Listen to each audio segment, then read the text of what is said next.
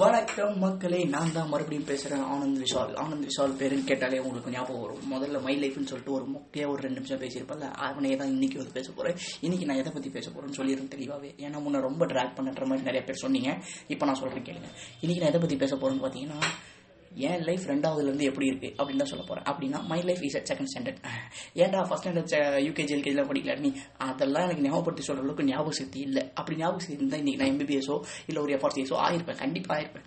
ஆனால் அது நம்மளால் முடியல. ஸோ இன்றைக்கி நான் செகண்ட் ஸ்டாண்டர்டில் எப்படி இருந்தன்றதை பற்றி தான் சொல்ல போகிறேன் செகண்ட் ஸ்டாண்டர்டில் எல்லாரும் எங்கள் அம்மா எல்லாருக்குமே அம்மா தான் வேலை செய்வாங்க. ஆனால் செகண்ட் ஸ்டாண்டர்டில் எனக்கு எங்கள் தாத்தா தான் வேலை செஞ்சார்.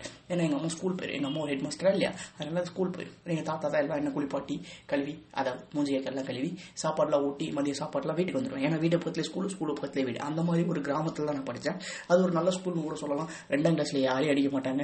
ரெண்டாம் கிளாஸ்லேயே ரெண்டு மணி நேரம் தூங்க விடுற ஒரே ஸ்கூல் எங்கள் ஸ்கூல் தான்.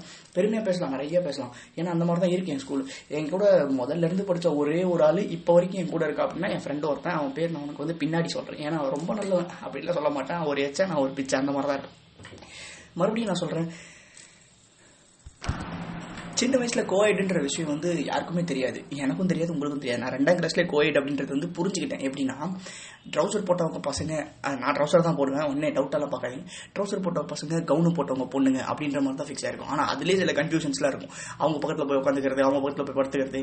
சின்ன வயசுல இதெல்லாம் சகஜம் தானே? இப்போ ஒன்றா செருப்பால் அடிக்கிறாங்க. அது அப்புறம் தப்பு தான். ஏன்னா அவங்க கற்றுக் கொடுத்தா தான் நம்ம பண்ண போகிறோம் அவங்க அப்பெல்லாம் இருக்க சொல்லிட்டு இப்போ மட்டும் அது விடுங்க. என்னோட கஷ்டம் எனக்கு.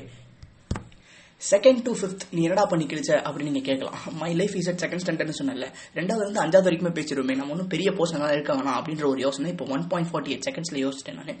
ஸோ இப்போ ரெண்டாவதுலேருந்து ஃபிஃப்த் வரைக்கும் என்னடா பண்ண அப்படின்னா காலேஜ் படிச்சு கிளாஸ் தான் படிச்சேன் அப்படின்லாம் சொல்ல மாட்டேன். நிறைய சேட்டப் பண்ணுவாங்க. சின்ன வயசுல நிறைய போய் சொல்லுவேன். நோட்டை திருடி வச்சுட்டு இல்லைன்றுவேன். பிடிச்சி பக்கத்தில் இருக்க பொண்ணை கிள்ளி விட்டுருவேன். பசங்களுக்கு கிள்ள மாட்டேன். ஏன்னா திரும்ப அடிச்சு போடுவாங்க அதனால பொண்ணுகிட்ட சண்டைக்கு போவேன்.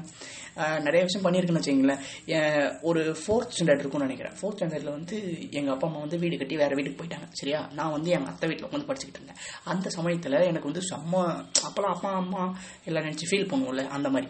நான் வந்து எங்கள் அம்மா நினச்சி ரொம்ப ஃபீல் பண்ணேன்டா அது எங்கள் அம்மா என்ன விட்டு போயிடுச்சு அப்படி இப்படின்னு சொல்லி. ஸோ எங்கள் அம்மாட்ட போய் நான் போகணும் அப்படின்னு சொல்லிட்டு அதாவது எனக்கு ஒரு ஃபோர்த்து படிக்கிறேன் ஃபோர்த் ஸ்டாண்டர்ட் இல்லை ஃபிஃப்த் ஸ்டாண்டர்ட் இருக்கும். அந்த சமயத்துலேயே நான் வந்து ஊரை விட்டு ஓடலான்ற பிளான் பண்ணிட்டேன். அதாவது நாங்கள் ஒரு ஊர்னா பக்கத்து ஊரில் எங்கள் அம்மா வீடு கட்டிட்டேன் அங்கேருந்து நான் எப்படி போகிறதுன்னு சொல்லி போனால் அங்கே எங்கள் கரஸ்பாண்டன்ஸ் சட்டம் மாட்டிக்கிட்டேன். பஸ் ஸ்டாண்ட் அடிக்கலாம் போயிட்டுன்னு வச்சுங்களேன் கரஸ்பாண்டன்ஸ் சட்டம் மாட்டிக்கிட்டேன். அங்கே பார்த்து என்ன செருப்படி அடித்து தூக்கில் திறந்து உள்ளே உட்கார வச்சிட்டாங்க.